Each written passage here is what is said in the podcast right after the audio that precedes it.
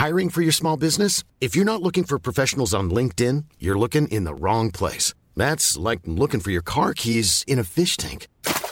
LinkedIn helps you hire professionals you can't find anywhere else, even those who aren't actively searching for a new job but might be open to the perfect role. In a given month, over 70% of LinkedIn users don't even visit other leading job sites. So start looking in the right place. With LinkedIn, you can hire professionals like a professional. Post your free job on linkedin.com slash people today.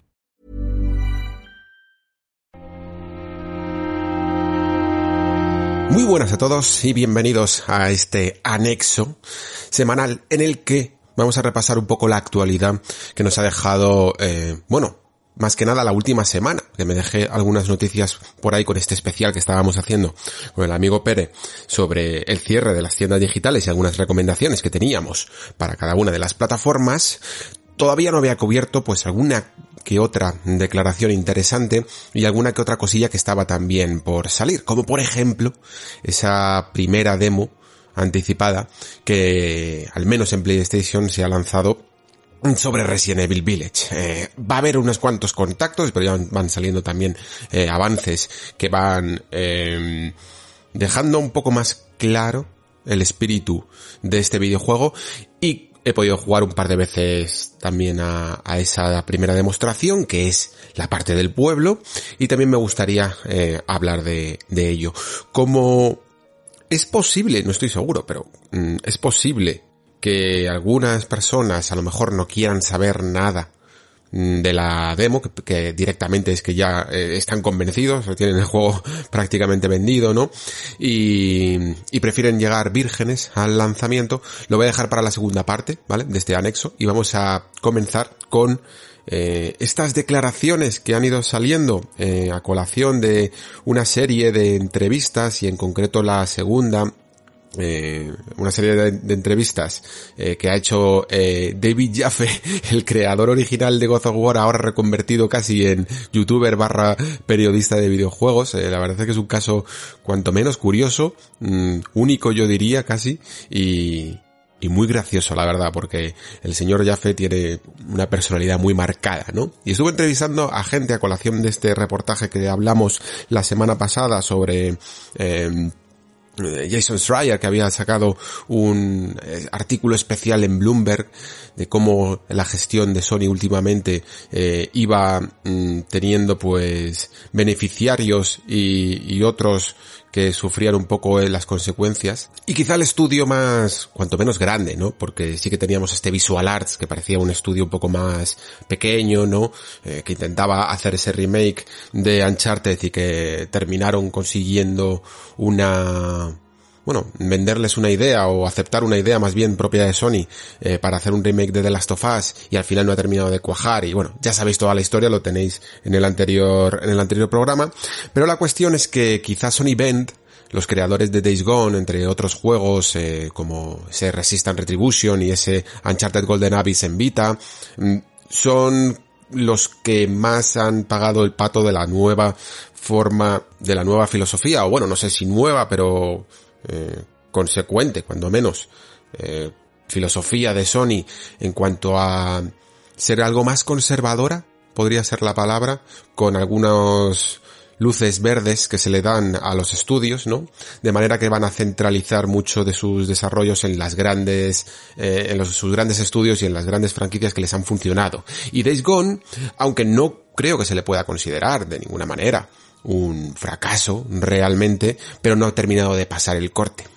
Esto, mmm, traducido a la entrevista de cuatro horas de David Jaffe con eh, John Garvin, que es eh, uno de los eh, bueno, no sé si exactamente, no es el director del juego porque el director era Jeff Ross, que ya lo había entrevistado, creo que es como el productor o barra presidente de, de Sony Bend, que fue quizá el que nos ha dejado algunas de las declaraciones cuando menos más polémicas de toda la de, la, de las dos entrevistas, ¿no? Me he querido centrar únicamente en dos porque si no este anexo se me va a ir otra vez a las dos horas y espero vosotros lo habréis visto ya la cuenta del tiempo pero espero que se quede en una y estas dos pues tienen que ver con las notas porque Days Gone fue un juego que tuvo unas críticas más bajas, ¿no? Que muchos de los juegos eh, que suele tener First Party Sony, o por lo menos que ha tenido prácticamente en los últimos años, y otra también sobre ese precio completo que en algunas ocasiones se paga y en otras no se quiere, que muchos aficionados no quieren pagarlo evidentemente porque se esperan a una futura rebaja, ¿no? Y cuánto de esto eh, puede afectar o cuánto de esto se considera que afecta a la buena salud de, una franquicia y de sus futuras secuelas. Así que vamos a ir por orden.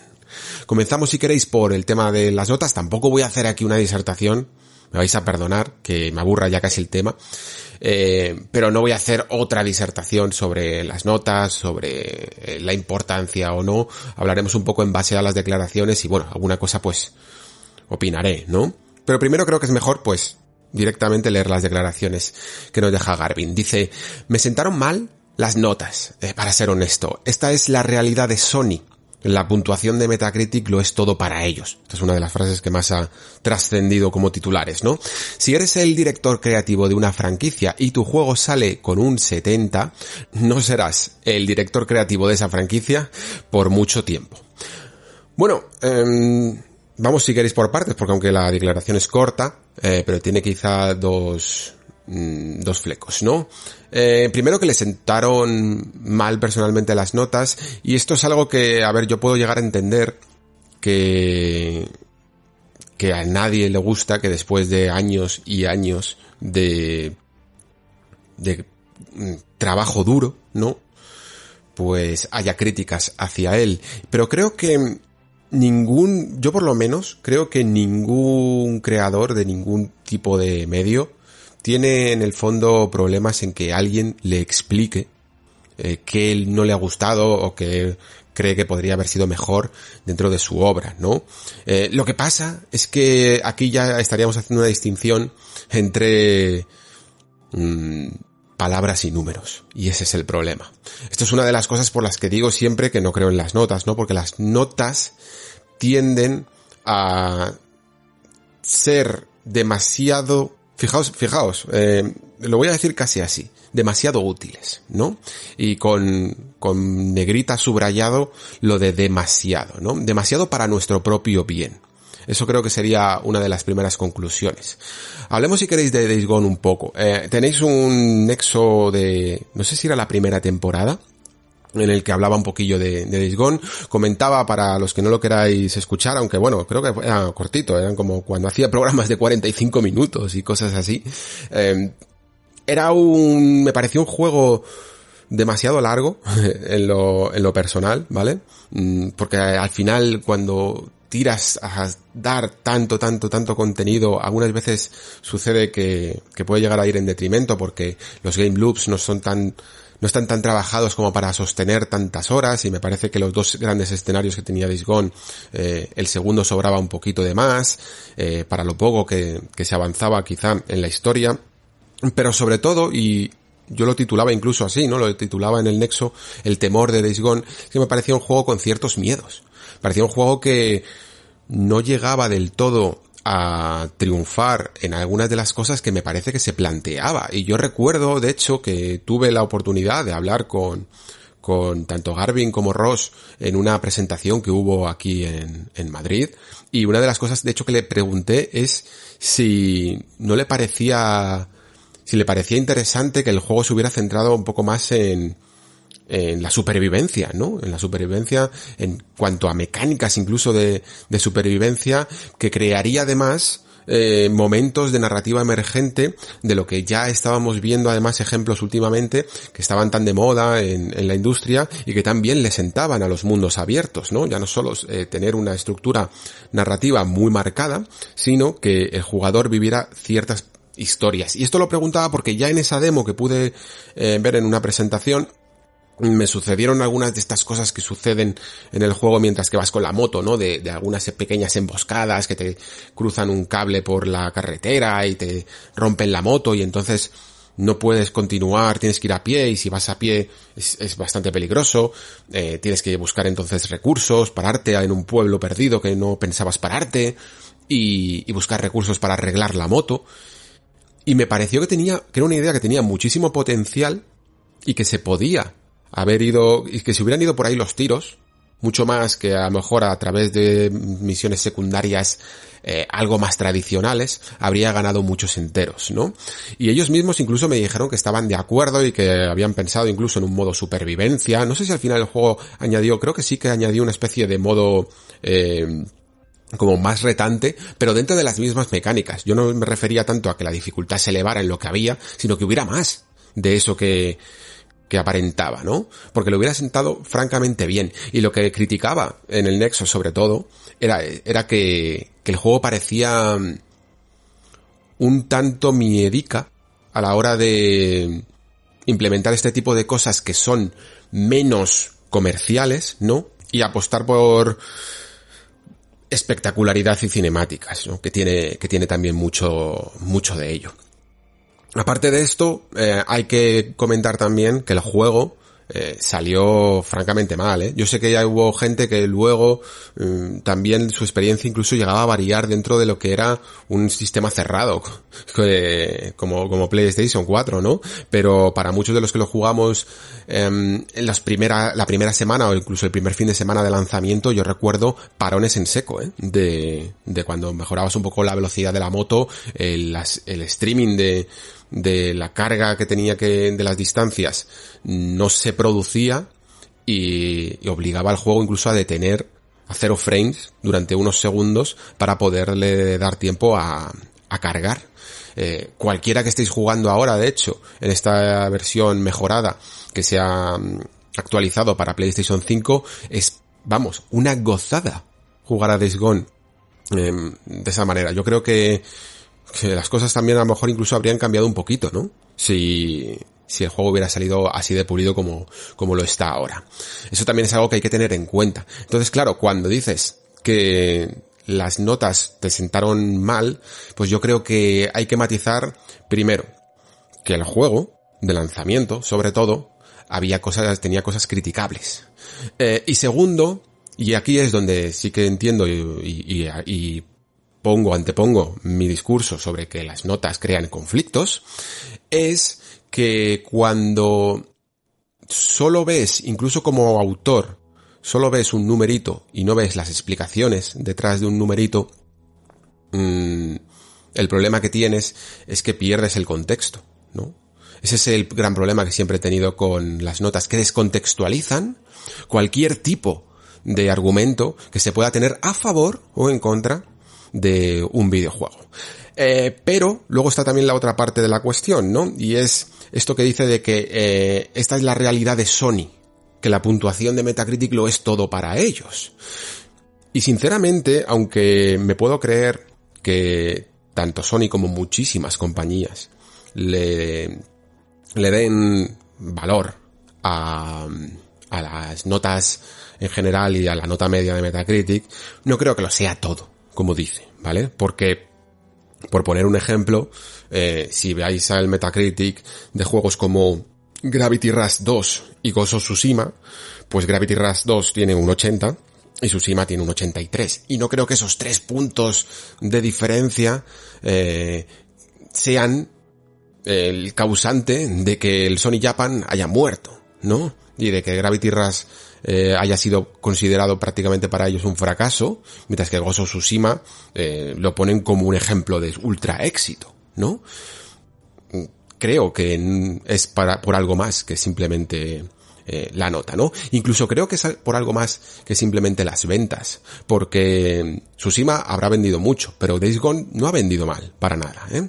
eh Tsushima lo que pasa es que ha logrado, incluso para mi sorpresa más de lo que yo pensaba, eh, una especie de sentir de la comunidad como muy arraigado a, lo que propone este juego. Principalmente creo que porque es uno de los juegos más bonitos, y eso lo dije incluso en el, en el análisis, eh, uno de los juegos más bonitos que se ha hecho, ¿no? Porque es precioso verlo en movimiento, y Days Gone mm, no ha calado tanto en ese sentir de la comunidad como, como lo ha hecho Tsushima.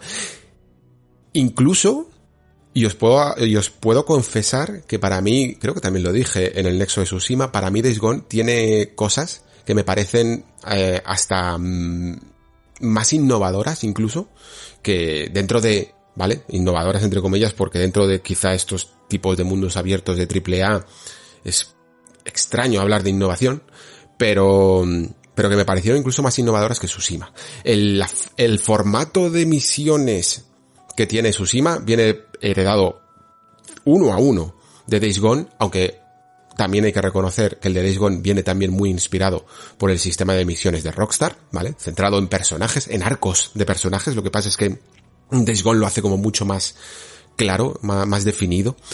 Eh, y luego, como os decía, pues esos elementos emergentes que suceden en el mundo y que nos relacionan con, bueno, que, crean casi una relación eh, entre, entre este Deacon St. John, se llamaba el, personaje, y su propia moto, mm, me parecen fantásticos. Y, me parece que tenía que haber ido mucho más allá. las oleadas incluso que llegaban a lo mejor incluso tan tarde en un juego tan largo que hacía que, que al final mucha gente, eso que tanto les había cautivado de su, de su tráiler de presentación, mucha gente no lo llegara a ver es algo que, que me parece, vamos, me parece demencial, estaba súper bien hecho y funciona muy bien a nivel de estrategia y, y, de la presión que mete al jugador el tener que tomar decisiones rápidas, ¿no? De gestión de inventario. Mm, muchas cosas que, que realmente creo que estaban, que estaban bien dentro de otra, de una fórmula que como digo, creo que tenía mucho miedo, creo que ese miedo tiró a, la, a, a ser demasiado conservadores y que, y que había muchas cosas pues que sí que ya se habían visto, ¿no? Este es el problema que le veo a las notas, ¿no? Que se le da demasiado poder muchas veces y que suponen al final una simplificación masiva. Eh, que el problema viene cuando todo el mundo acepta. Porque como decía antes, cuando he remarcado eso de demasiado buenas, es que es demasiado fácil y demasiado simple guiarte por una nota. De la misma manera que puede ser eh, voy a poner un ejemplo chorra, ¿vale? Pero a lo mejor, y, poco, voy a profundizar poco en este ejemplo, pero haced por entenderme. También es demasiado fácil y sencillo guiarte por la apariencia, por la apariencia de cómo viste o cómo luce una persona, en vez de hacer todo el ejercicio de intentar conocerla, ¿no? Pero también esas cosas son prejuicios y hacen mucho daño.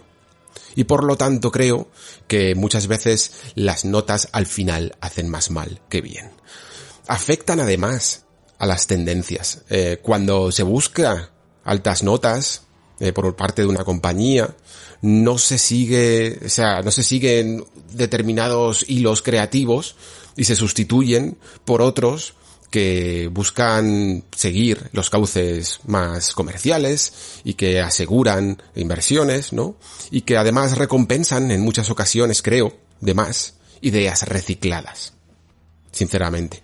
Veo a muchos juegos que, sobre todo secuelas, que son capaces de copia-pegar animaciones, escenarios, jefes, modelados mm, y de todo. Y como el primero funcionó y se, y la gente está contenta y en el fondo es lo mismo y por lo tanto es bueno, pues se le recompensa igual y no creo que tenga el mismo valor que intentar hacer algo eh, innovador y fresco, ¿no?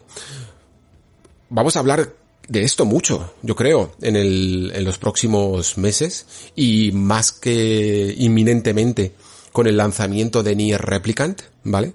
Porque voy a hacer, ya os lo dije un poco también, no solo eh, la reflexión sobre el videojuego en sí, sino la reflexión sobre la filosofía de Yokotaro, que me parece incluso más interesante todavía, ¿no?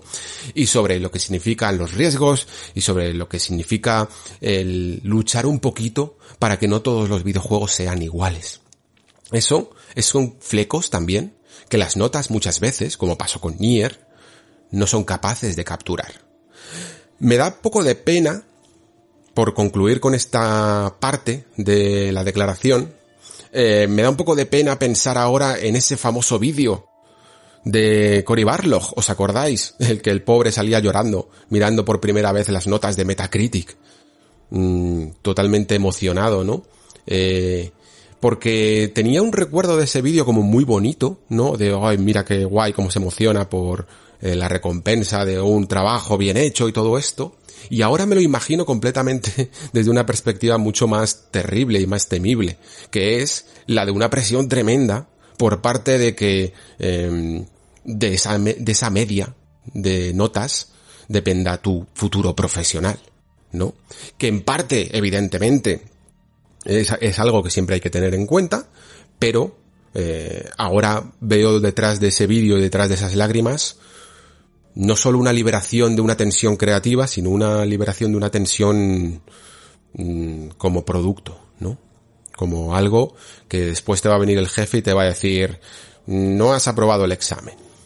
Y no me gusta, sencillamente, eh, tener una industria así, que nos valoren eh, con notas. Y ante incluso ese comentario que ya es casi un meme de las notas, igual que en el colegio y tal, pienso que tampoco en el colegio me parecen bien las notas, sinceramente, porque no me parece que un número mm, sea capaz de valorar bien los conocimientos y sobre todo la tasa de aprendizaje que hay en eh, los alumnos. Eh, y, muchas veces pues llevan incluso, como lo habréis sufrido muchos de vosotros, a tendencias que básicamente son como memorar, memorizar y replicar eh, elementos aprendidos en vez de comprender eh, los temarios en cuestión, ¿no? Y esto también puede llegar a suceder con los videojuegos. Memorizas y replicas lo que otros han hecho y apruebas el examen. Vale, seguimos con la siguiente parte de, de esta entrevista que seguro que tiene muchos más flecos y, y, partes interesantes, pero la verdad es que el bueno de David Jaffe, que por cierto, menudo beef que se marca con el Seraya en, en los últimos vídeos, eh, se están llevando un poco a matar. Eh, Seguro que tiene unas, algunas partes también más, eh, más interesantes, pero no he podido llegar a ver esas cuatro horas de programa, me vais a perdonar. Entonces, siguiendo con estas declaraciones, dice Garvin, tengo una opinión sobre algo que la audiencia puede encontrar de interés y podría enfadar a algunos de ellos. Si te encanta un juego, cómpralo al jodido precio completo. No puedo decirte cuántas veces he visto a los jugadores decir sí, lo conseguí en rebajas, lo obtuve a través de PlayStation Plus, lo que sea. No te quejes si un juego no tiene una secuela y si no fue apoyado en el lanzamiento.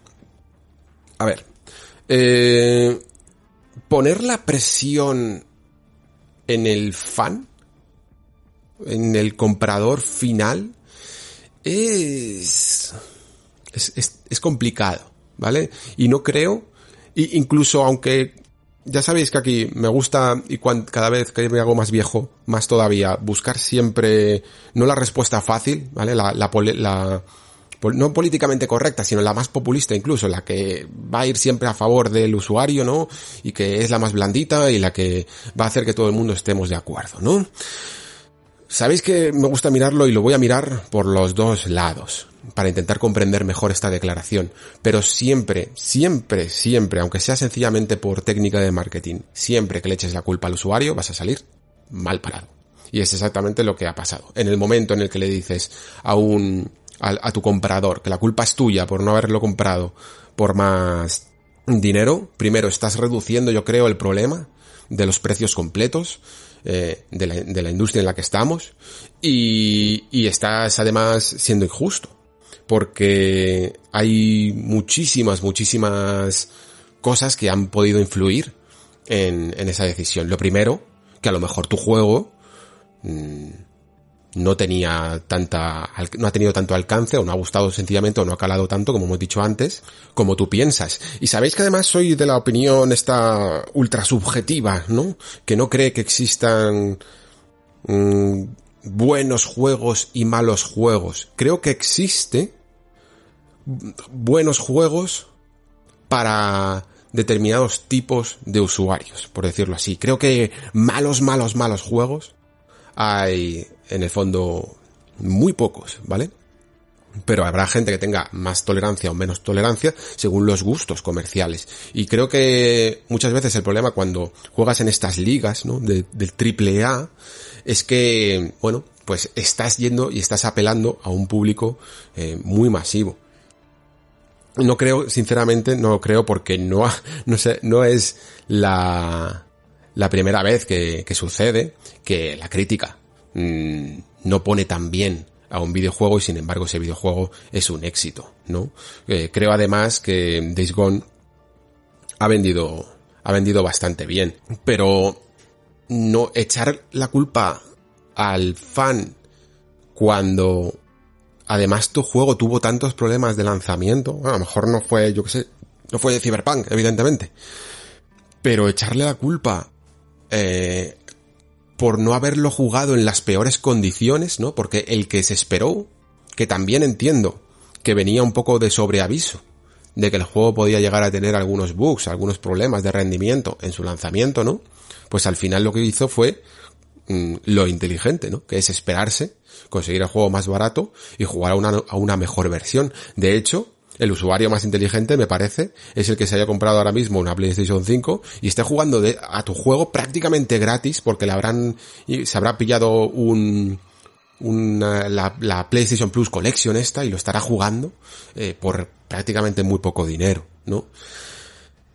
Sin embargo, como incluso muchos de vosotros habéis mencionado en, en el Discord, eh, no puedo sencillamente posicionarme en contra de estas declaraciones, ¿no? Y decir que son rotundamente falsas, porque mm, hay que ir caso a caso, ¿vale?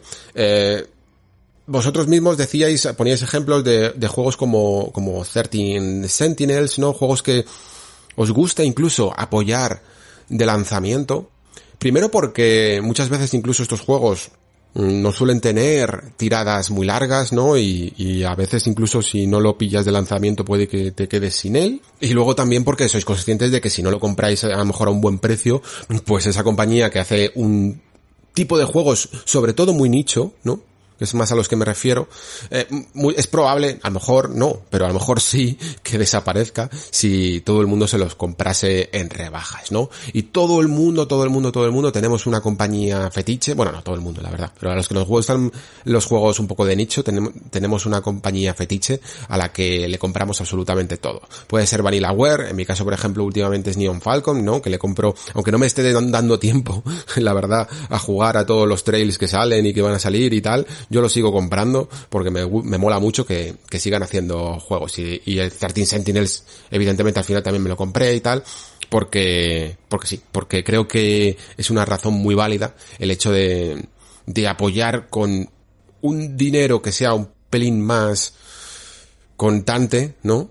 Que, que aprovechar la rebajilla cuando, cuando está todo el pescado vendido y cuando muchas veces a lo mejor esos, bueno, esas ventas pues ya no se traducen tanto. Porque al final si el 70% de la gente de comprar a 13 Sentinels a 10 eurillos en una rebaja, pues Vanillaware probablemente desaparecería. Eh, hay de hecho algunas compañías de juegos más pequeños, ¿no? Como por ejemplo eh, los creadores de este Monster Boy, creo que era Monster Boy, ¿no? Y porque es que hay un Wonder Boy, pero creo que es Monster Boy el del chico del pelo azul, ¿vale? Para que, para que tengáis una imagen más visual. O incluso Darius Burst, este eh, Chronicle Saviors, que es uno de los shootemaps que sacó Taito eh, más, más recientemente, entre comillas, aunque ya han pasado unos cuantos años. Son juegos que salieron a un precio que a su público incluso, incluso a, los fans, ¿eh?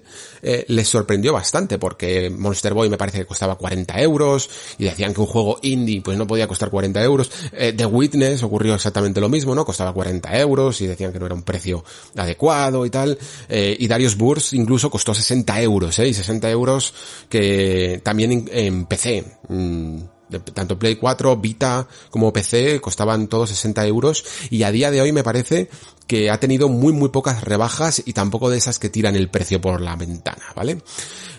Y, todas ellas eh, decían lo mismo, ¿no? Todas estas compañías que al final pues ellos creían en un modelo en el que si querías algo tan especial porque en el fondo puede llegar a ser un poco especial, ¿no? Un Monster Boy, un Darius Burst, un The Witness, mm, los números que había hecho la compañía detrás tienen unas previsiones de ventas, dicen, vale, pues a lo mejor hay, yo que sé, 800.000 personas en el mundo que realmente, realmente están interesados en nuestro juego, ¿no?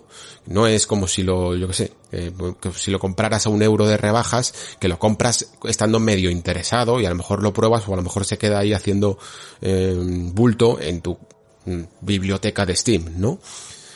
Ellos hacen números de 800.000 personas en todo el mundo están interesados en comprar este juego. Y para sacar unos buenos beneficios, pues necesitamos venderlo a X precio, ¿no? Y luego a lo mejor pues ya podemos sacar algún pico con las rebajas, pero no podemos estar viviendo únicamente y exclusivamente de las rebajas. Ahora bien, como veis, estoy hablando de juegos que son muy de nicho. Eh, en los AAA, como Days Gone, no creo que puedas pretender que todo el mundo lo compre de salida, sinceramente, porque la gente sabe que, a no ser que seas Nintendo, evidentemente, que es el caso aparte, que va a haber rebajas y que lo vas a poder conseguir pues ya sea por esas colecciones que sacan después de PlayStation Hits o por las numerosas rebajas.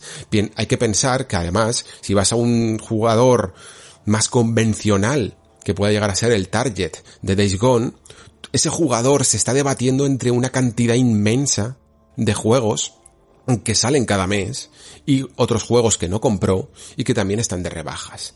Y si todo el mundo, de hecho, y creo que de hecho, eh, Nintendo, como decía antes, se puede permitir esto que hace de, de, bueno, de sacar sus juegos a 60 euros porque ha creado un ecosistema con unas condiciones muy predeterminadas en las que prácticamente casi anula a su propia competencia, ¿vale? Eh, ya por la época de Wii y después con la época de Wii U se habló mucho más, se habló de que las compañías ya no solo es que no, eh, a lo mejor no les interesara sacar para Nintendo porque tenían que hacer una versión muy exclusiva de un juego multiplataforma y cosillas así, sino que incluso cuando hacían juegos específicamente diseñados para la plataforma de Nintendo, se encontraban con el percal de tener que competir con la propia Nintendo, ¿no? Y que siempre, siempre, siempre salían perdiendo.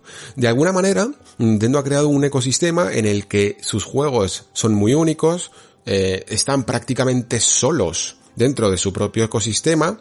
Los indies les vienen muy bien para condimentar porque no terminan de competir, ¿no? con ellos mismos y al ser además ese un sistema y un ecosistema tan cerrado se pueden permitir poner esos juegos a 60 euros y no rebajarlos nunca. Y luego, por supuesto, pues además es que tienen unos fans muy, muy entregados, ¿no?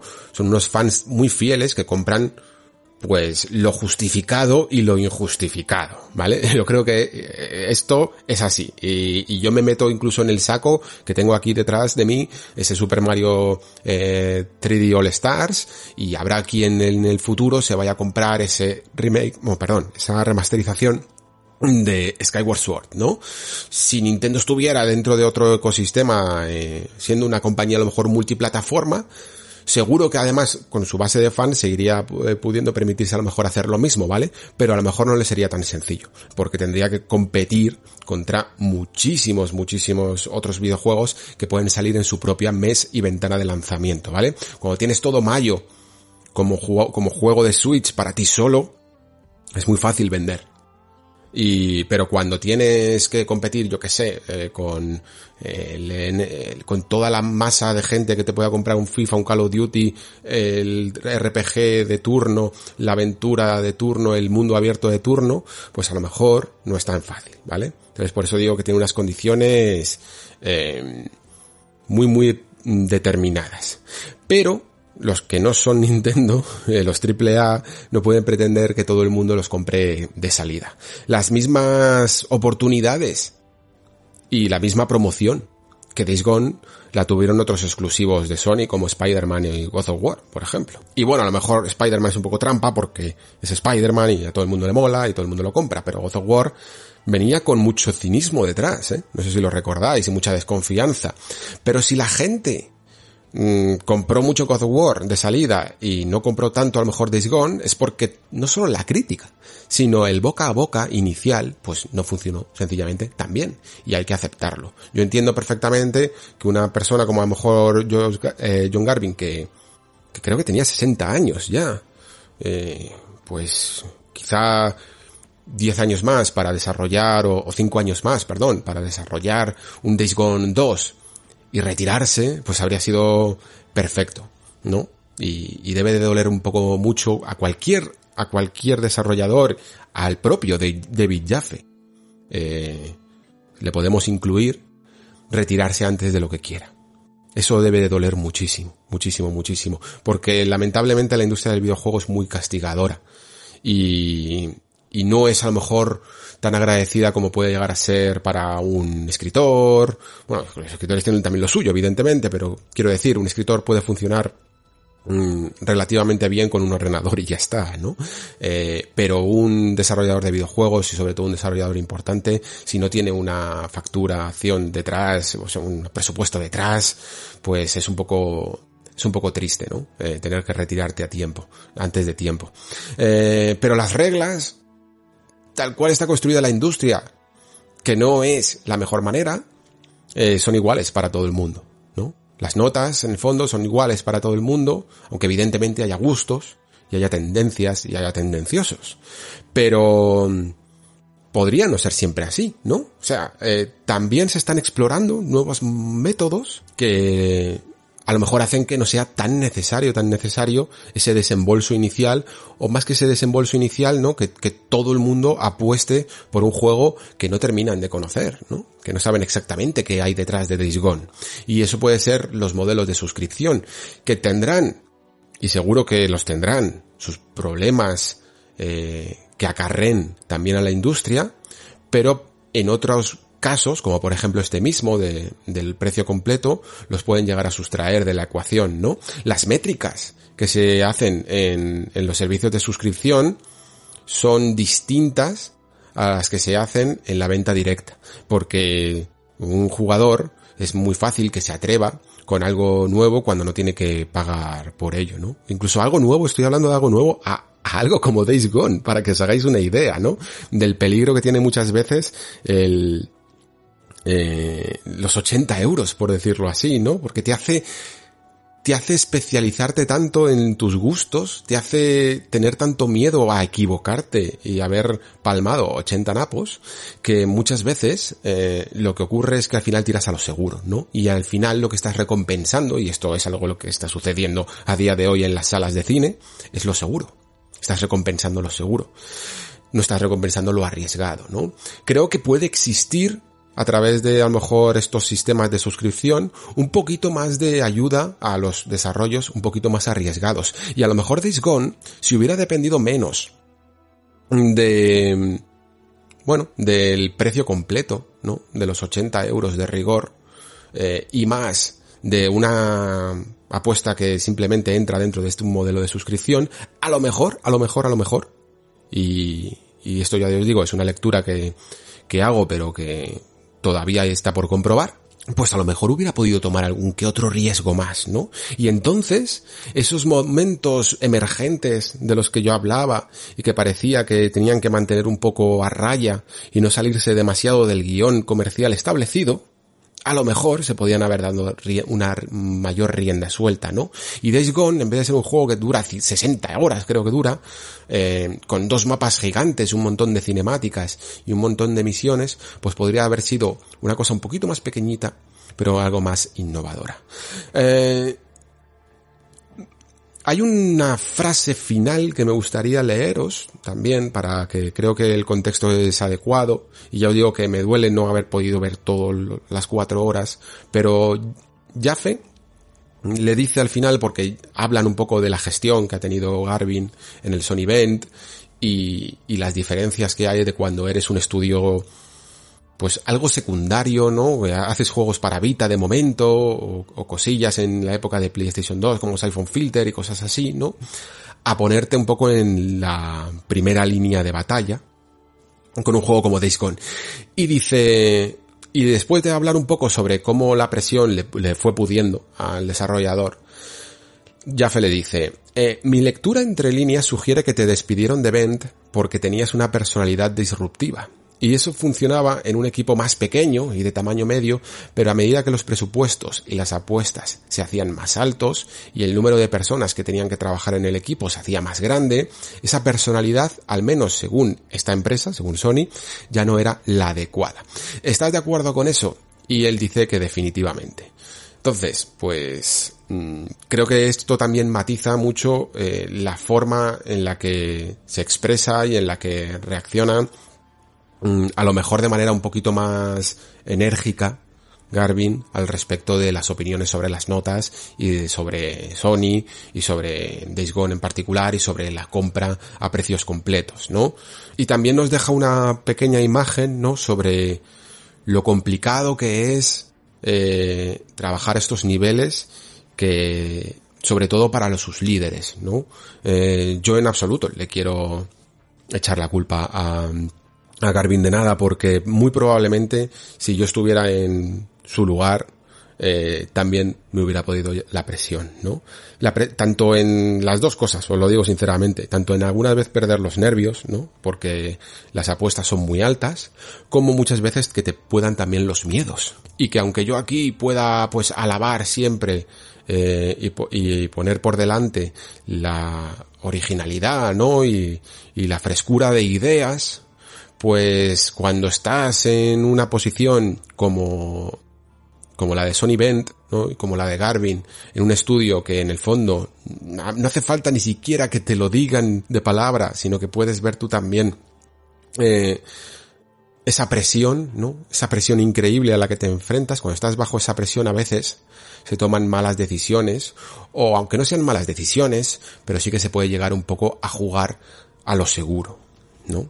Eh, me gustaría sinceramente os lo digo, que existiera una, industria del videojuego que mm, cuidara un poco más a sus eh, estudios de desarrollo, ¿no? Porque entiendo, por ejemplo, que, yo que sé, entiendo que Naughty Dog a día de hoy pues hace lo que le dé la gana y estoy seguro de que también esa libertad hace que no que Neil Druckmann sea la hostia y todos los demás sean, sean muy malos creativos, ¿no? Sino que esa libertad de acción y decisión que tiene Naughty Dog y sus directores, pues muchas veces porque cuentan con toda la plena confianza de la cúpula de Sony, pues hace al final que tomen riesgos y que la gente luego los alabe con esos riesgos que toman. Yo creo que tanto The Last of Us 1 como The Last of Us 2, de hecho, son producto de ese riesgo y nos gustan también mucho eh, por ese riesgo y de hecho también disgustan a algunos porque también tuvo sus críticas em, con la segunda parte de Last of Us por esos riesgos. Pero eso, eh, tanto lo bueno como lo malo, eh, quiero decir, las, las críticas positivas como las negativas, son producto de una obra personal. Un, producto de una obra que tiene personalidad, ¿no? Cuando juegas más a lo seguro es más complicado. Y por eso personalmente pues celebro esos momentos estúpidos de la industria en los que aparece un señor con una máscara eh, haciendo un juego como Nier, ¿no? Y, y, hace lo que le dé la gana y pasa desapercibido y luego pues a lo, a lo largo de una década se, se va valorando. Me vais a perdonar que lo, que lo relaciono últimamente todo con el bueno de Yokotaro. Pero es que claro, eh, llevo ya Mm, un poco con, con Nier Replicant, eh, investigando y, viendo un poco eh, las conferencias de, que ha hecho en la GDC Yokotaro y tal, y, y me parece a veces un soplo de aire fresco ante una industria que yo pensaba, esto también lo diré en su debido momento, que yo pensaba que a estas alturas habría eh, superado ciertos miedos y, y no tender siempre tanto, tanto, tanto a lo comercial y que creo que últimamente casi es hasta más conservadora de lo que era antes. Y nada, eh, esto ha sido un poco la actualidad que me deja la semana. Creo que han sido dos temas que la verdad eh, agradezco al bueno de Jaffe que los haya traído porque creo que han quedado muy bien y que nos, nos hacen mucho reflexionar un poco sobre nuestras costumbres y hábitos de consumo.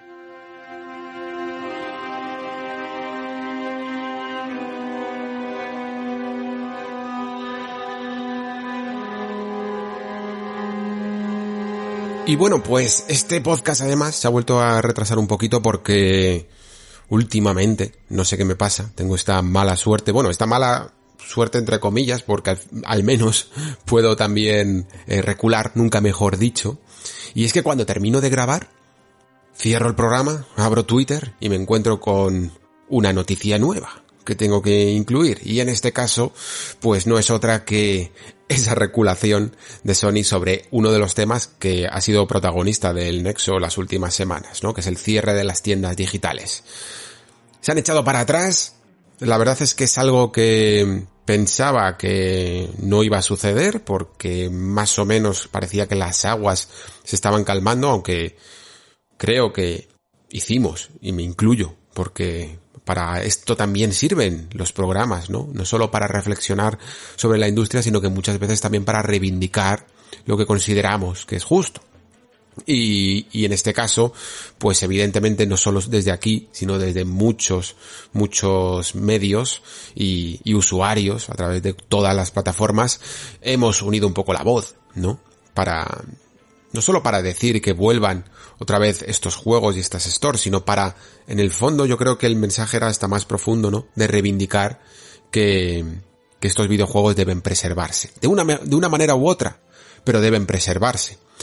Leo un poco el comunicado de Sony porque suele suceder también que cuando hay buenas noticias es mucho más sencillo comentarlas, ¿no? No hay tanto que comentar que cuando tienes que explicar todos los eh, las consecuencias de un problema y de una mala noticia. Dice así: Hace poco notificamos a los jugadores que estaba previsto que PlayStation Store para dispositivos de PlayStation 3 y PlayStation Vita finalizara este verano. Sin embargo, después de reflexionar, está claro que tomamos la decisión equivocada. Así que hoy me complace decir que mantendremos el funcionamiento de PlayStation Store para los dispositivos PlayStation 3 y PlayStation Vita. La funcionalidad de comercio de PSP se retirará el 2 de julio de 2021 como estaba previsto. Cuando tomamos la decisión de poner fin a la compatibilidad con las compras de PlayStation 3 y PlayStation Vita, se debió a una serie de factores, entre los que se encontraban los problemas de compatibilidad con la venta de, en dispositivos más antiguos y la posibilidad de centrar más nuestros recursos en los dispositivos más nuevos, en los que se juega la mayoría de nuestros jugadores. Ahora vemos que muchos de vosotros estáis increíblemente apasionados por poder seguir comprando juegos clásicos, PlayStation 3 y PlayStation Vita, en el futuro inmediato. Así que me alegro de que hayamos podido encontrar una solución para seguir operando. Me alegra que podamos mantener eh, viva esta parte de nuestra historia para que los jugadores la disfruten mientras seguimos creando nuevos mundos de juegos eh, vanguardistas, ¿no? De PlayStation 4 y PlayStation 5 y también para la próxima generación de realidad virtual. Bueno, eh, como siempre sucede muchas veces en estas regulaciones, se suele, mm, creo yo, omitir un poco las verdaderas razones eh, del asunto para después reforzarte con el discurso de, esa preservación ¿no? y de ese entusiasmo que sigue habiendo por el videojuego clásico. Cuando en el fondo, por cierto, este mensaje que he leído directamente lo firma Jim Ryan, sabemos perfectamente que no se cree en él. No solo por esas eh, declaraciones, que una cosa es un poco lo que crea también una persona como, como individuo, ¿no? Eh, ya sabíamos que Jim Ryan precisamente no es como muy aficionado en general. No sé, y si lo es, no lo parece mucho, no es aficionado a lo que es la cultura del videojuego y sobre todo eh, la cultura del videojuego clásico, sino que lo ve también un poco siempre mezclado como, con industria y con un mercado.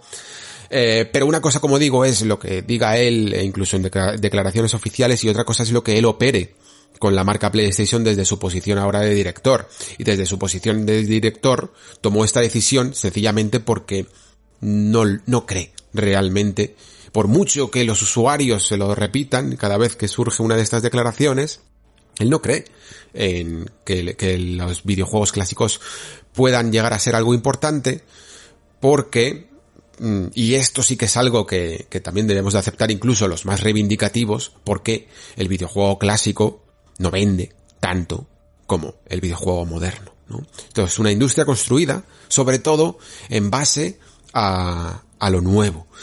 Y por lo tanto lo antiguo muchas veces no se le quiere dar ese lugar, por mucho que haya sido en lo que has, te has alzado, ¿no? Como marca. sobre todo PlayStation que tiene ya un pasado detrás y un bagaje y un legado que merece muchísimo la pena eh, conservar y, cultivar.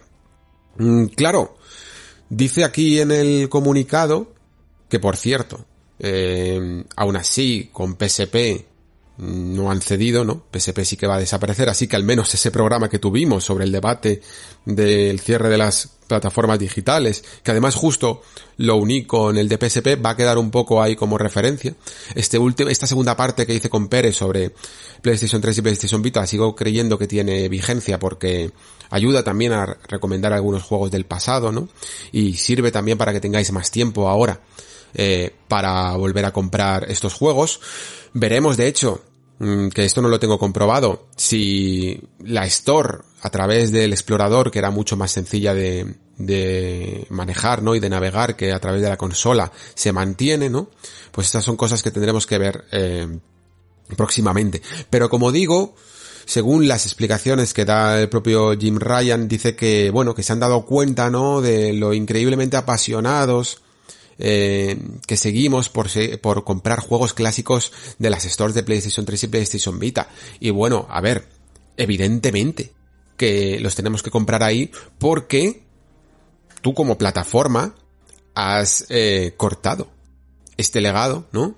Y has hecho que a, partir de PlayStation 4, por una serie de factores que, ojo, como, como dije, creo, que lo dije, que lo maticé bien en el debate, mmm, son complicados de trasladar toda esta ingeniería de cómo funcionaba la plataforma a, PlayStation 4, pero sinceramente creo que a PlayStation le faltaba mucho trabajo por hacer a la hora de convertir y compatibilizar eh, mucho de su legado clásico con las nuevas plataformas. E incluso puedo llegar a entender que a lo mejor PlayStation 4 pueda ser algo difícil de, de utilizar eh, para sobre todo juegos de PlayStation 2 o PlayStation 3, ¿no? Aunque, bueno, se comportan bastante bien los de PlayStation 2. Los de PlayStation 3 pueden ser más difícil. Pero creo que PlayStation 5 podría haber sido un punto de partida excelente para haber traído a través de una serie de emuladores oficiales eh, todo el catálogo mm, o, o una gran mayoría del catálogo al menos más importante de todo el legado de PlayStation. Era una de las cosas que más se especulaba de, de ese posible lanzamiento. Nosotros nos vinimos muy arriba, diciendo incluso que a lo mejor llegaban a hacer los discos clásicos que tenemos en casa acumulados en las estanterías compatibles, ¿no? A través de un sistema que leyera esas, esas claves, ¿no? En los discos y nos permitieran descargar una edición digital, como ocurre en el caso de Xbox, ¿no? Esto no ha sido así, pero no es que no haya sido así, es que no se han dado directamente ninguna oportunidad, se ha hecho borrón y cuenta nueva. Claro, si notas alternativas, es entonces lógico que, que la gente recurra a los medios que tenga a su disposición y los medios que tenía a su disposición eran las stores de PlayStation 3, PlayStation Vita y PSP. creo que todo el mundo estaría completamente de acuerdo y perfectamente dispuestos a dejar atrás este método de compras de PlayStation 3, Vita, PSP y no volver a utilizarlos nunca más si le das las herramientas y le das esos juegos para que los compren en PlayStation 4 y en PlayStation 5. Pero como no lo has hecho, pues será el, único, el último clavo ardiendo al que agarrarnos, ¿no? Y si nos lo quita, pues entonces claro que gritamos mientras que caemos. Es normal.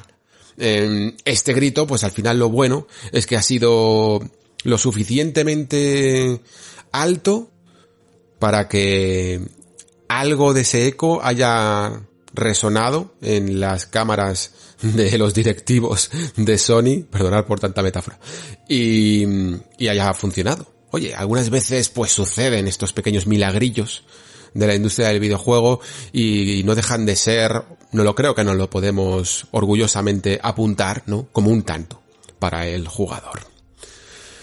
Poco más, como digo, de comentar de una noticia que cuando, como veis, cuando es mala, pues nos da para un podcast de, para dos podcasts de casi dos horas de duración, ¿no? Y cuando es buena, pues nos da para diez minutos. Pero un poco el mundo es así, ¿no? Hay que reivindicar y hay que analizar aquello que queremos cambiar. Y cuando está bien todo, pues no hace falta hablar, solo disfrutarlo. Muy bien, pues ahora sí que sí, vamos ya con esa demo y esas reflexiones sobre la demo de Resident Evil Village. Vamos allá.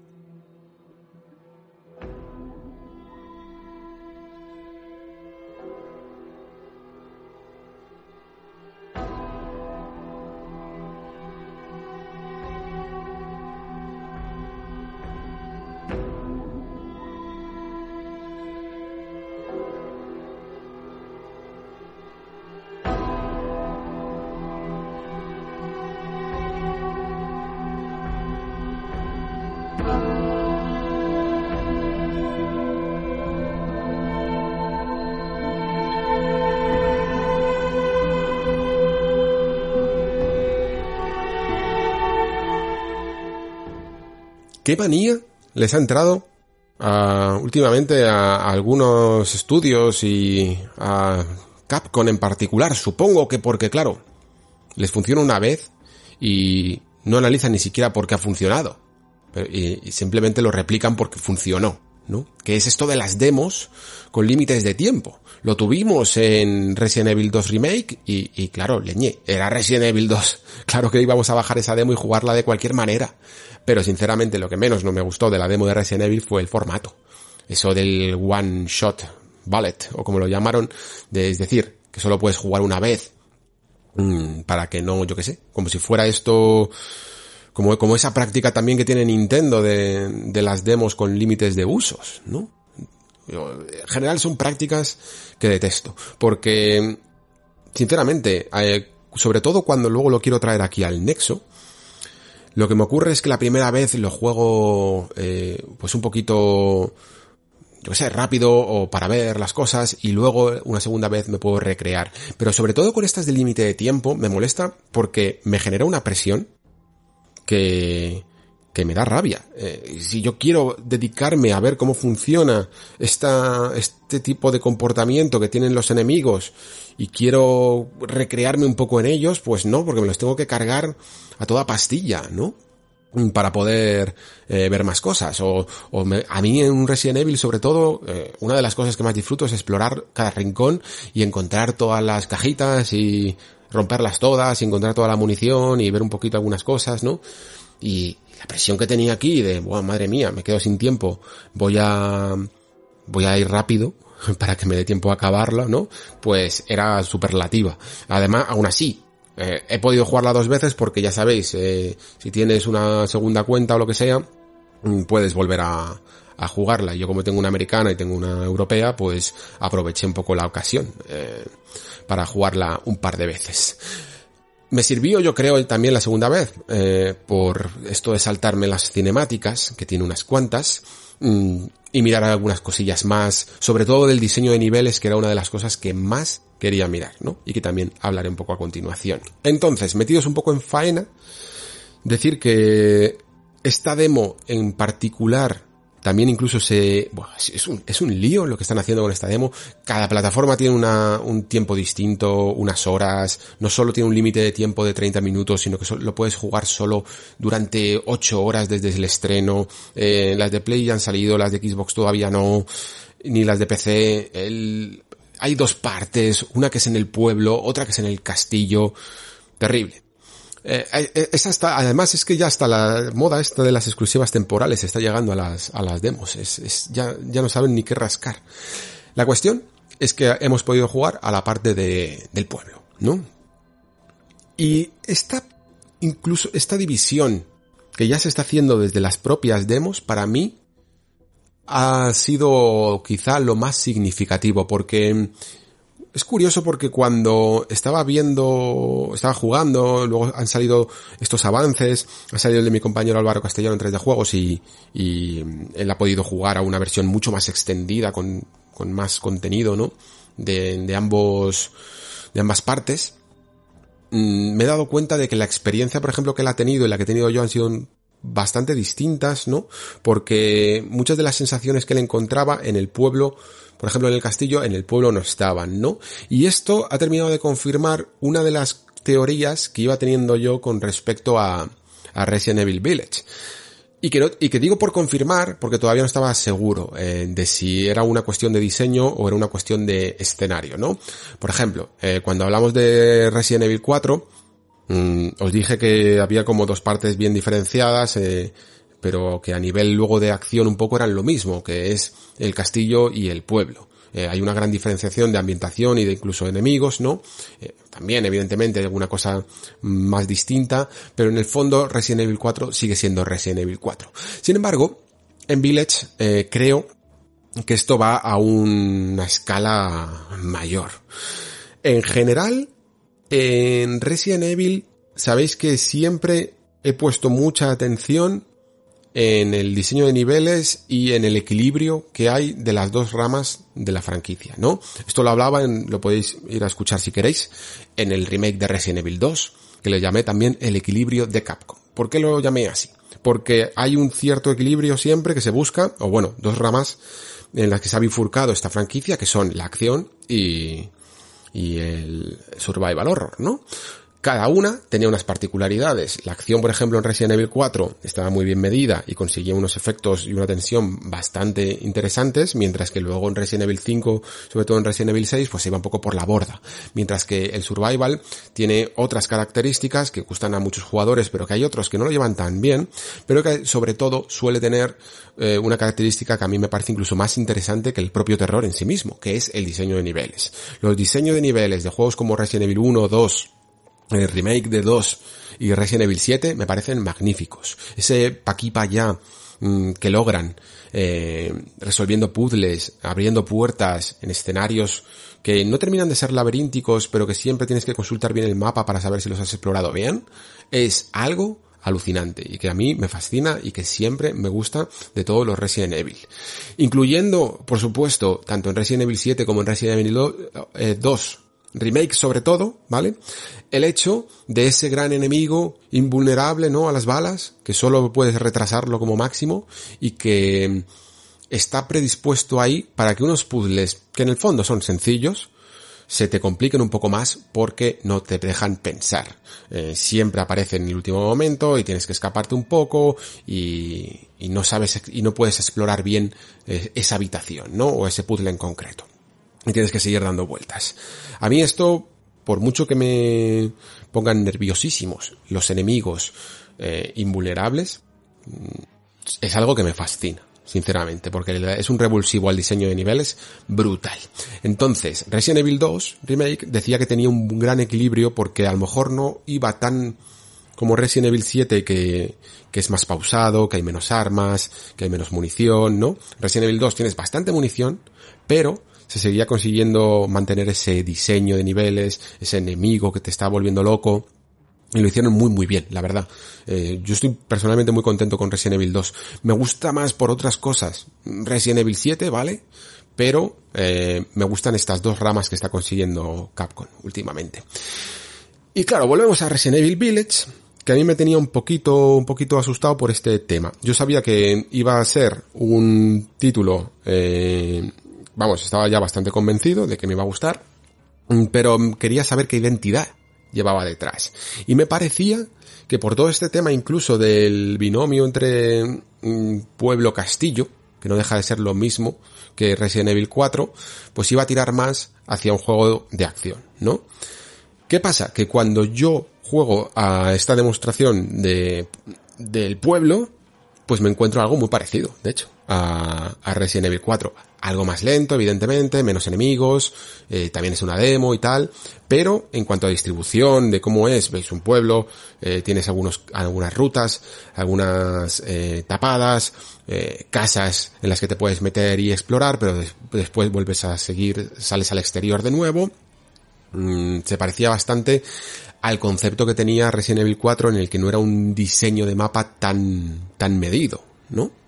sin embargo, Después lo comparo con la experiencia que, como os digo, ha tenido Álvaro y, las cosas que ha comentado en su vídeo, que os invito, bueno, os invito a los eh, que lo veáis, a los que evidentemente tengáis ganas de, de, de saber más cosas de Resident Evil antes de su lanzamiento, porque sé que hay mucha gente que, que lo tiene vendidísimo ya y que prefiere no saber tantas cosas, ¿no? Si no, si no queréis ver cosas, a lo mejor pues lo podéis poner de fondo. Pero mm, se confirma esa partición, yo creo, de, de las dos facetas que tiene la saga, ¿no? En el que la parte del castillo va a ser un poquito más tenebrosa, un poquito más oscura, va a tener ese juego de puertas, ese, ese juego de habitaciones cerradas, ese juego de puzzles, mientras que más que probablemente em, la tan ya conocida Lady, a ver, ¿cómo digo esto? Porque yo siempre decía Dimitrescu y al parecer se dice Dimitris, o algo así. Vamos a seguir llamándola Dimitrescu, ¿vale?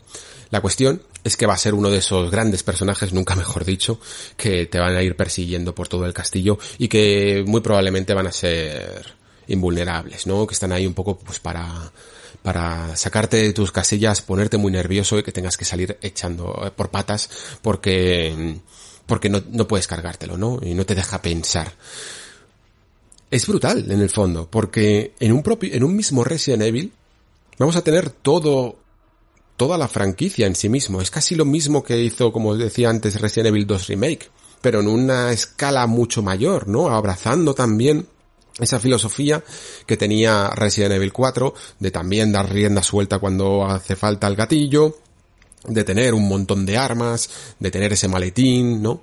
Eh, y que creo que también gustaba a, a, los, a los jugadores. Centrándonos más en lo que yo he visto, ¿no? Porque ya os digo que la parte del castillo no he podido jugar, pero me puedo imaginar que tendrá mucho que ver con esa comisaría, por ejemplo, de Resident Evil 2 o con esos caserones de Resident Evil 7. Creo que la parte del pueblo eh, tiene más que ver con ese Resident Evil 4, eh, nos va a dar más rienda suelta quizá algunas veces al, al gatillo y va a ser a lo mejor menos de ese diseño más intrincado de mapa y de, y de puertas cerradas que, que veíamos, ¿no? En, en otros, en las últimas entregas de la saga. La segunda vuelta que le di a la demo, como ya no necesitaba incluso terminarla, pues me puse más a investigar todas las esquinas del mapa y darme cuenta de que había pues puertas cerradas, puertas que claramente eran para conseguir una llave, o sea que probablemente también haya un poco de paquipaya, ¿no? Al fin y al cabo, en Resident Evil 4 también lo había, lo que pasa es que era de una manera como muy lineal. Tú no podías elegir cuándo explorar qué, por decirlo, por decirlo así, ¿no?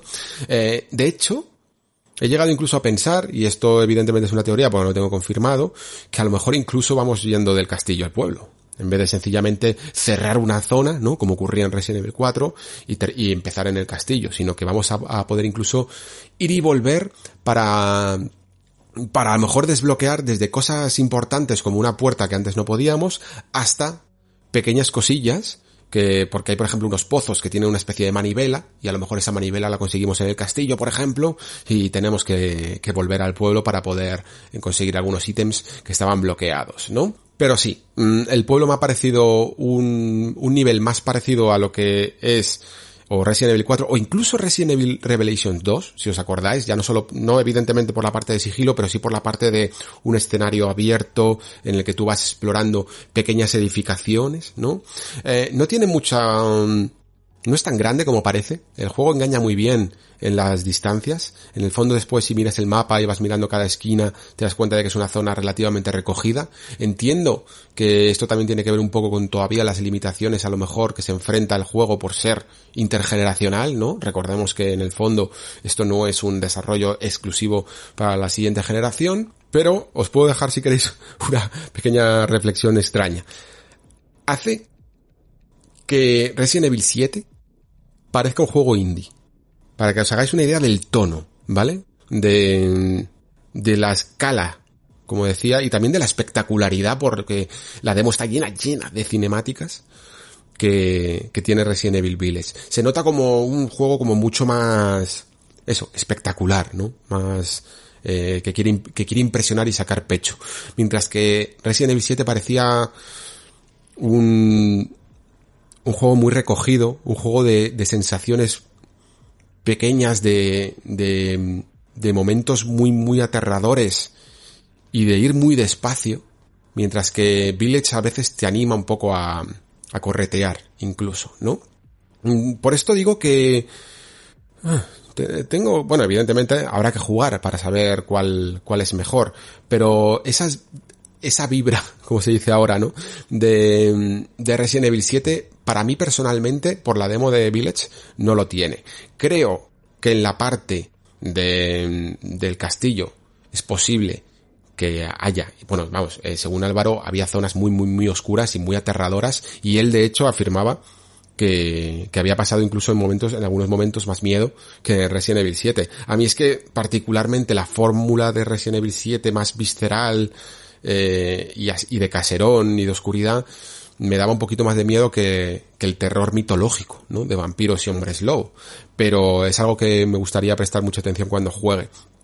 Pero como digo, ese tono, creo que de Resident Evil 7, eh, es posible que esté en algunos momentos puntuales o más, o yo que sé, por ejemplo, un 30% de, del juego, mientras que en el 7 a lo mejor estaba un 70 un 70 o, un 50, ¿vale? Dependiendo también de la tolerancia que tenga alguno. Eh, Pero en lo que me refería, sobre todo a esto de que parece un juego indie, es que Resident Evil 7 parece que conseguía muchas cosas con muy poquito, ¿no? Mientras que Resident Evil 8 parece un juego de muchas más características, muchas más mecánicas. Aquí ya no es solo, venga, vamos a, coger tres armas, eh, te curas con esto y, y tienes y, tienes un inventario muy limitado con muy pocos objetos.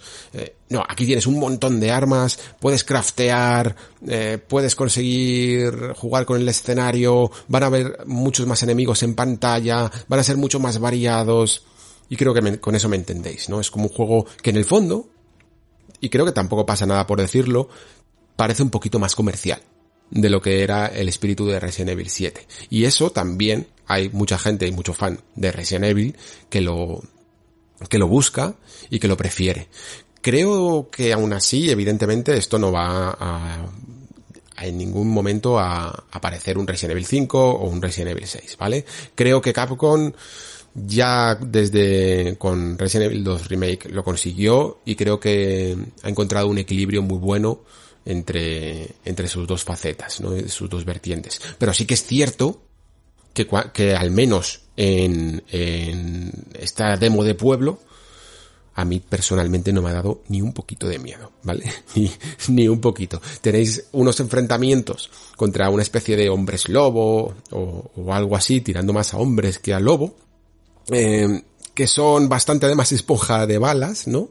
Pero que tienes mucha munición y que puedes encontrar un montón de objetos para hacer más, más munición. Tienes, creo, tienes hasta una mina que te puedes encontrar por ahí. Rápidamente tienes una escopeta tirada por ahí. O sea, la, clásica mecánica esta de conseguir una escopeta, eh, a través de ese peso que tienes que dejar, desaparece, es, rápidamente te la dan, no sé si es sencillamente por, por la demo, ¿vale? Eh, tienes algunos cartuchos que puedes conseguir por ahí, eh, tienes unos sacos de harina que hacen que, bueno, que puedas eh, directamente dejarlos como cegados para tenerlos un poco a tu merced. Pero aún así tiene esta mecánica que me ha, me ha parecido interesante. Bueno, este, más que una mecánica es simplemente la situación, ¿no? En que te encuentras estos, a estos hombres lobo, que están como desperdigados en una hierba alta, muy muy alta y solo ves un poco las hojas mecerse en la lejanía, ¿no? Y consigue, consigue un poco su objetivo, ¿no? Que es ocultar al monstruo y crear tensión. Porque luego no son a lo mejor enemigos increíblemente difíciles, aunque te hacen gastar mucha, mucha bala, pero eh, tienes esa tensión de no saber por dónde vienen, ¿no? Mm, gráficamente, que creo que también es importante un poco hablar de, de, de ello a mí me convence, sobre todo porque he jugado con el ray tracing activado, yo por la establa esta que habían sacado, eh, pensé, digo, va, no voy a jugar con ray tracing porque son 45 frames y yo lo quiero, quiero es 60 frames y, al máximo de, de suavidad, ¿no? Pero curiosamente, el juego va bastante bien. Sí que en algún momento cuando vas corriendo en el escenario más abierto, esa tasa puede puedes notarla un poquito más, pero en general se juega bastante, bastante bien con esos que me imagino que será una media que subirá y bajará, 45 frames. Y si además en los momentos más cerrados sube un poquito más, incluso con el ray tracing activado, yo creo que, que es tolerable como para que si quieres activar un poco todas las opciones de calidad como, como el ray tracing, ¿no? Va, va bastante fluido.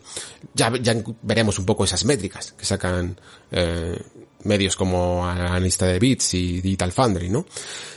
Pero creo que la mejor manera de explicar eh, cómo se ve en la nueva generación es, eh, más que diciendo que es un juego intergeneracional, que era lo que decíamos antes, es casi como la edición remasterizada, para que os hagáis una idea. Es eh, más resolución, más tasa de frames, mayor calidad de imagen y se juega como un juego de la anterior generación, porque en el fondo lo es eh, pero con, con una edición remasterizada. Creo que esta, este momento que le ha tocado, porque muchas veces eh, también es lo que te toca, ¿no? Eh, a Resident Evil y a Capcom con Resident Evil Village, ayuda en el fondo a no ser todavía esa piedra que muestre cómo va a ser el Re-Engine en la nueva generación, ¿no? Porque es a lo mejor todavía un poco pronto, creo que también el hecho de que el juego vaya a seguir siendo, aunque parezca un poco más abierto, eh, pero que siga siendo cerrado, es gracias a eso. Me da un poco de miedo pensar que a lo mejor Capcom piensa, bueno, eh, estamos en la nueva generación, esto de los mundos abiertos parece que lo peta, vamos a hacer un Resident Evil mucho, mucho más abierto, porque a mí, sinceramente, una de las cosas que más me gusta de esta saga son esos entornos tan, tan opresivos y tan cerrados, ¿no? Eh, que es lo que hace que en el fondo brille su diseño de niveles. Y luego también lo que sí que a lo mejor, si bien en el pueblo más o menos en los exteriores se ve bastante bien, eh, pero normal, ¿no? Tampoco ninguna floritura, sí que en los interiores me sigue dando ese aspecto de ultrarrealismo, pero bien conseguido, ¿no? Que ya me daba Resident Evil 7, ¿no? De, de lugares que te los crees, sobre todo, que es porque están destartalados, se intenta emular bien cómo es la construcción de un pueblo tirando antiguo, ¿no? Mm, y muchas veces puedes ver cómo las paredes no son en absoluto rectas, sino que se les va, como, como toda esa argamasa y, todo ese yeso se va destartalando, de, se va abriendo en las paredes y se van creando como bollos. Es alucinante, incluso simplemente ver una despensa toda llena de, de, de comida, de, de suciedad, de moho, realmente consigue muy buenas sensaciones, ¿eh? Y a lo mejor, y incluso en niveles que van a salir mm, mucho menos, porque a lo mejor, por ejemplo, para que os hagáis una idea, esa, esa, famosa cocina que veíamos en Resident Evil 7, pues al final es un lugar donde pasas bastante, ¿no? Eh, por lo menos pasas dos o tres veces, y al final, o, o la mesa del comedor y tal, eh, se hacen como muy icónicos, pero porque el, el juego busca sabe que vas a estar por allí bastante tiempo, tanto huyendo, escondiéndote, por ejemplo, de Jack, como, como sencillamente eh, mirando un poco el panorama que tienes eh, del lugar donde estás cautivo, ¿no? Pero aquí entra esa factura extra de permitirse el lujo, creo, de desarrollar niveles por los que no vas a volver a pasar, ¿no?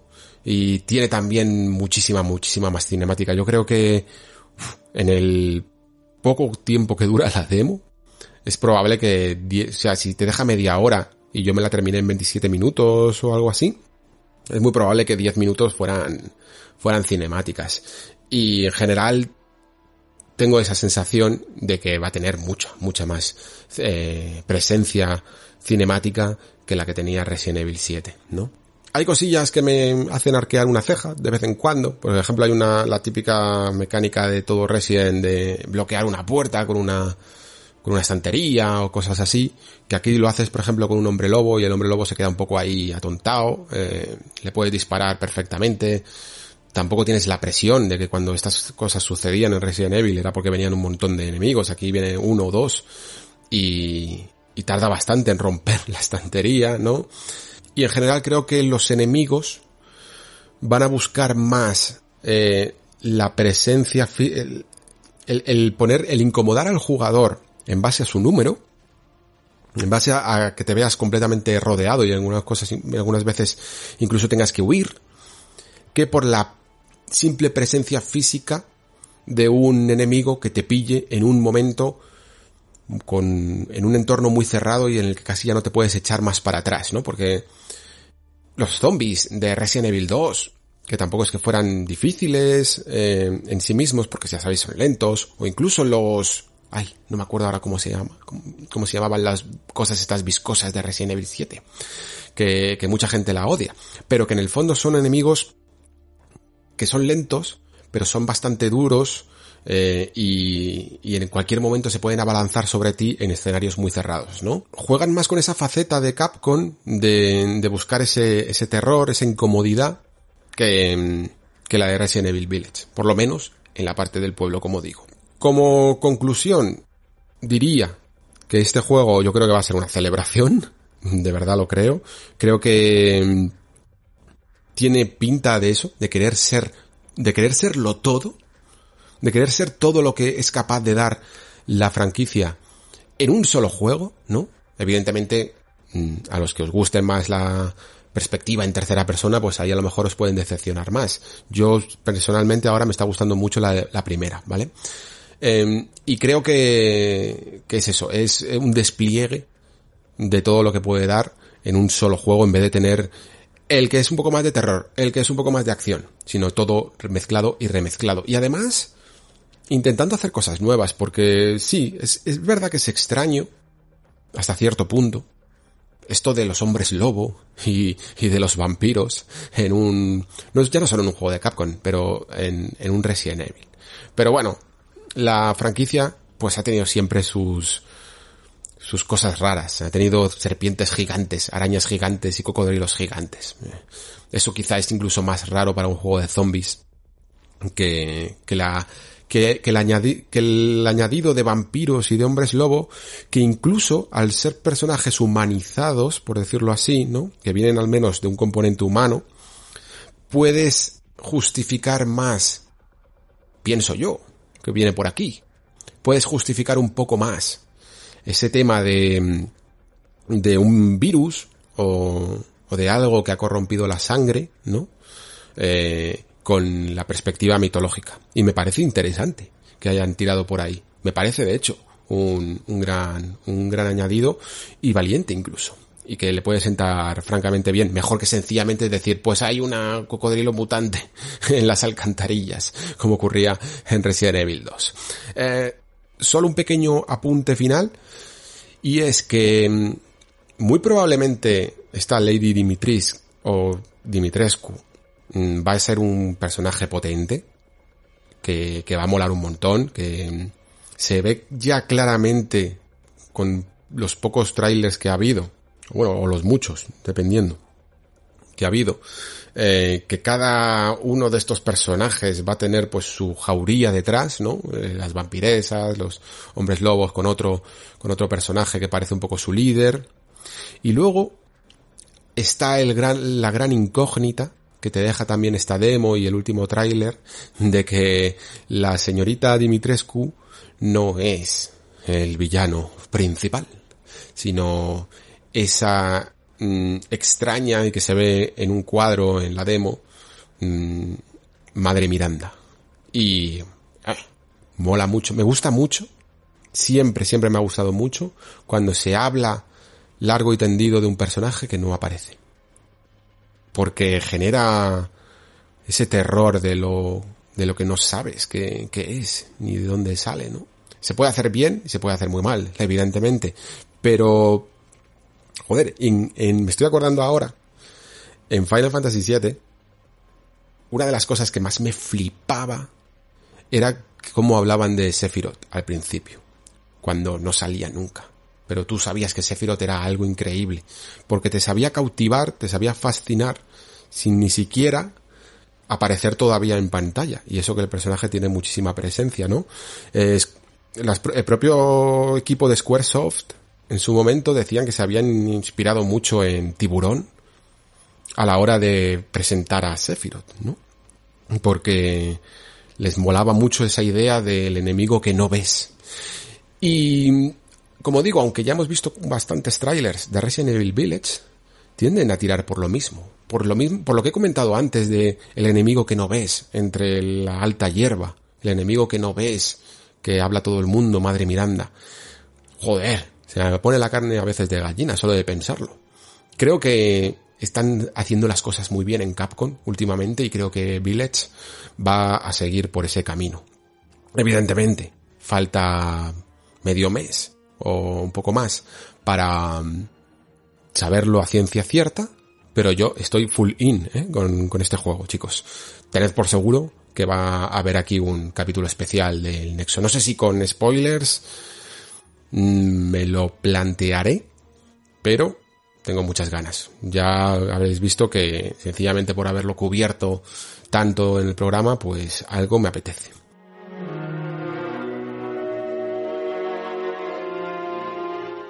comentar alguna cosilla más sobre Lady Dimitrescu, eh, ya que he tenido que volver a abrir un poco todo el tinglao para mm, eh, añadir este parche sobre el tema de Sony, ¿no? Y la regulación sobre las tiendas, pues ya cojo alguna, rescato algunas cosillas que se me habían ocurrido y que me había dejado en el tintero y otras que os he leído en el Discord. Sobre todo leía a, mm, a Alex Roger, a Andrés y a Andros Clockwork que hablábamos un poquito sobre la figura de Dimitrescu en base a cuánto de ese meme que se ha formado eh, sobre su tamaño, ¿no? También sobre su presencia, eh, también rozando un poquito a veces lo grimosamente eh, sexual, ¿no? Para algunos aficionados, pues llega a afectarnos a nosotros o nos va a llegar a afectar incluso cuando juguemos a la obra original. Y más incluso más allá del meme también, el hecho de que cuánto de esta presencia eh, de Lady Dimitrescu realmente nos va a poder dar miedo en sí mismo, ¿no? Incluso que no se haya formado todo el meme que se ha formado alrededor, ¿no? Porque en comparación evidentemente con lo monstruoso que es eh, un Nemesis, ¿no? O incluso un Mr. X, que a lo mejor era un poco más recatado, pero que aún así incluso tenía más presencia para que veáis que incluso haciendo un poco esta analogía con los remakes de Resident Evil 2 y Resident Evil 3, no hace falta ser completamente eh, monstruoso y deforme para dar miedo, ¿no? A mí personalmente me causaba muchísimo más respeto Mr. X en Resident Evil 2 que Nemesis en Resident Evil 3 Remake, ¿no? Em, ¿Cuánto de ello conseguirá Lady Dimitrescu? Pues no lo sé, sí que es cierto que evidentemente es un personaje más, entre comillas, humanizado, no tiene ese factor primario, animal, de alguien que te está dando caza, como podía llegar a ser un personaje tan silencioso como Mr. X o Nemesis. Pero tener un personaje algo más humano o humanizado, también creo que tiene sus ventajas, ¿no? Eh, tanto Jack como Margaret en Resident Evil 7, yo creo que podían llegar a dar mucho miedo, sinceramente. Y sobre todo, se pueden apoyar estos personajes más racionales, ¿no? Mm, se pueden apoyar más en el propio discurso. Al final Mr. X es alguien que te persigue, pero que nunca dice nada y también hay un poco de miedo en ese silencio, pero también hay miedo en las palabras, evidentemente. Y todas las frases que te iba diciendo Jack eh, o que te iba diciendo Margaret también influenciaban y además incluso algunas veces hasta aportaban, ¿no? Eh, mucho valor a la, a la historia. Quería mm, también aquí hacer un pequeño homenaje y recordar también que en el fondo incluso creo que Capcom nunca se olvidó de aquel mítico juego de PlayStation 2 llamado Haunting Ground, que también creo que ha influenciado muchísimo a las bases eh, de lo que es el Resident Evil más moderno, ¿no? Que está más centrado en estos personajes eh, invencibles, que, que antaño incluso, ¿no? Que a lo mejor los tenían más como una pequeña característica que podían acompasar algunos momentos de la aventura en Resident Evil 2 y en Resident Evil 3. Pero a partir de Resident Evil 7 creo que se rescató ese carácter de, de que siempre hubiera alguien eh, persiguiéndote al que no podías realmente hacer, hacer frente, ¿no? Y esto es más herencia incluso que de la propia saga de Haunting Ground, como digo. Haunting Ground era un juego en el que, para los que no lo recordáis, em, eras una chica que llegabas a una especie de castillo o palacio, ¿no? Estabas completamente indefensa, solo tenías la ayuda de un perro que me parece que era como una especie de husky, al que podías un poco mandar a que te defendiera para entretener eh, durante unos segundos al monstruo de turno mientras tú te escapabas, te escondías. Un juego que en el fondo hacía ya, plantaba ya las semillas de lo que ahora consideramos realmente como el terror moderno, ¿no? En juegos como Outlast, eh, Amnesia, y aparte de Resident Evil incluso Alien Isolation, ¿no? Esto es esta fórmula de esconderte y no enfrentarte directamente a un rival que es muchísimo más poderoso que tú. Incluso la propia estructura de Haunting Ground estaba dividida no en un monstruo que te persigue, sino en tres secciones diferentes y tres monstruos diferentes que te las hacían pasar canutas, ¿no? Y lo que molaba de Haunting Ground, ahora veréis cómo recojo hilo, ¿vale? Lo que molaba de Haunting Ground es que mm, cada uno de estos monstruos tenía una especie de manía especial, ¿no? Pues había una especie de, eh, yo que sé, como un gigantón un poco limitado, ¿no? Mentalmente, que, que te perseguía y que estaba completamente loco, ¿no? Y además, eh, a las escenas que de Game Over y los sonidos que hacía ese personaje cuando te capturaba eran un poco perturbadores, sinceramente. Y luego había otra figura mucho más estilizada de una especie de doncella que se llamaba Daniela y que eh, era como un poco sádica, ¿no? Y entonces el tipo de miedo era diferente, ¿no? Porque si bien el de el de al primer jefe, ¿no? Que es el eh, primer, este, este primer enemigo, era como un poco más visceral, el de Daniela se parecía más, casi como, casi como lo que nos podemos imaginar que cuando nos persigue Lady Dimitrescu, ¿no? Que evidentemente también nos quiere matar, ¿no? Pero jugando mucho más con nosotros. Y luego estaba el último de los jefes que se llamaba Ricardo, que era como más tradicional, ¿no? Y como mucho más misterioso. Eh, y todos ellos te perseguían y todos te daban una sensación distinta a la hora de perseguirte, ¿no? Porque tenían como unos comportamientos, ¿no? Y estas manías eh, muy marcadas.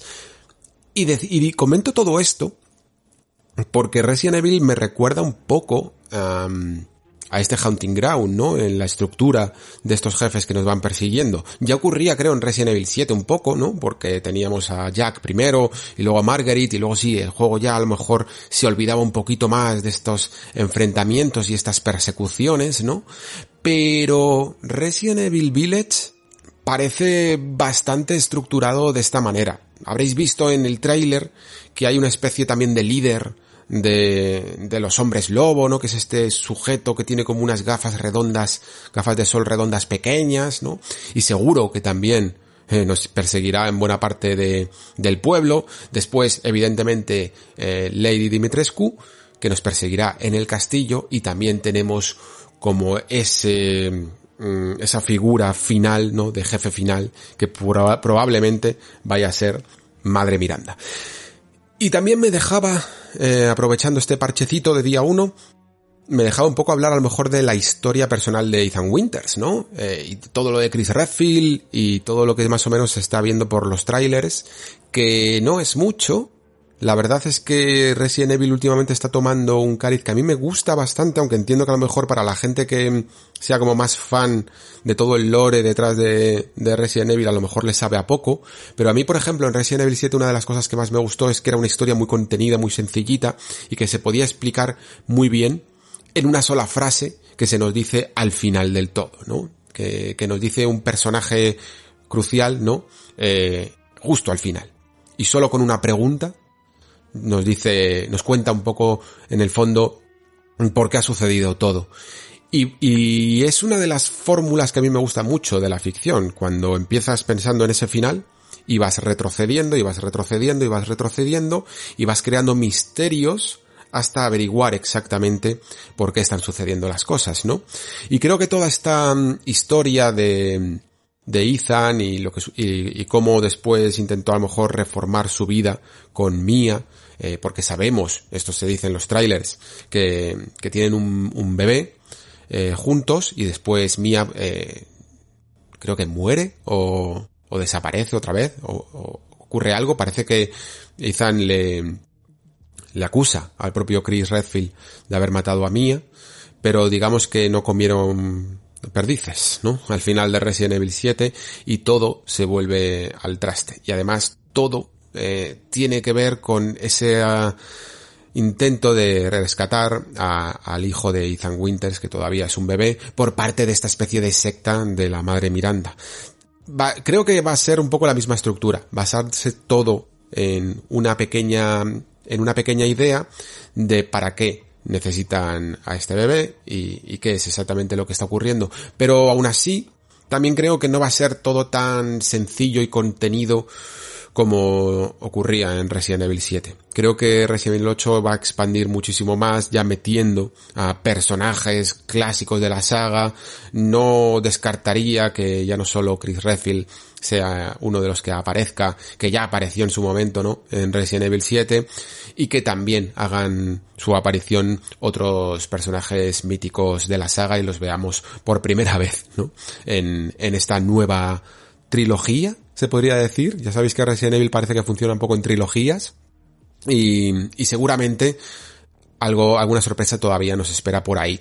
Pero vamos, que se abrirán más arcos de personajes, que se sumarán al propio arco de Ethan Winters, que se, fue un personaje que se conformó un poco como avatar del jugador y lo sigue siendo porque se evita siempre, aunque luego se pueda por mods o cosas así, ver su cara, pero se evita mostrar que tenga un rostro, ¿no? Para que el jugador se identifique mucho más, pero va ganando cada vez más voz y más presencia en la propia trama, ¿no? En, al sentido ya, en el sentido ya de que incluso tiene tiranteces con personajes principales de toda la historia de la saga. Y luego, por supuesto, también estará ese arco de lo que ocurra en, en este pueblo y en este castillo de una especie de ciudad-pueblo de Europa del Este o algo así, tipo Rumanía, ¿no? Esto es un poco también como lo de España con Resident Evil 4. Esas son un poco las claves que veo a nivel narrativo de Resident Evil 8 y veremos un poco también cómo va eh, en este aspecto mm, de la historia y de la narrativa el futuro de, de Resident Evil. Que yo creo que, como digo, probablemente se organice un poquito en, en trilogías y puede que cierre con eh, por lo menos todo el arco de Ethan Winters, con un hipotético y futuro Resident Evil 9. Y sin más, pues hasta aquí el anexo de hoy. Esta vez sí que ha sido un anexo, ¿eh? Yo creo que ahorita, ahorita y cuarto está bastante bien. Espero que os haya gustado los temas, yo creo que ha quedado bastante bien porque hemos vuelto un poco a recuperar esa actualidad que a veces se nos escapaba de las manos y que poco a poco va a ir coleando. Es probable que a lo mejor disminuya un poquito durante las próximas semanas porque se va acercando también las fechas de verano y del E3 y por lo tanto pues los clásicos anuncios y cosillas que suelen pasar en el sector se las suelen reservar ya de cara a, estas eh, a estos eventos no pero mm, lo bueno es que vamos a poder bastante rellenar el calendario con juego y juego y juego. Ya os he comentado que hay mucho, mucho, mucho que por fin sale en este año un pelín eh, más vacío que estamos teniendo por diversas, por, por esa conjunción de las esferas de, de acontecimientos del mundo y también acontecimientos de la industria del videojuego no es bueno que se junte un virus con una nueva generación, que, que no suele ser el primer año el más eh, bondadoso, ¿no? Pero bueno, eh, ya por fin se va arrancando el año. Así que espero que estéis ahí, que lo vivamos juntos. Y sin más, muchísimas gracias por estar ahí. Muchísimas gracias por escuchar. Se despide Alejandro Pascual. Hasta el próximo programa.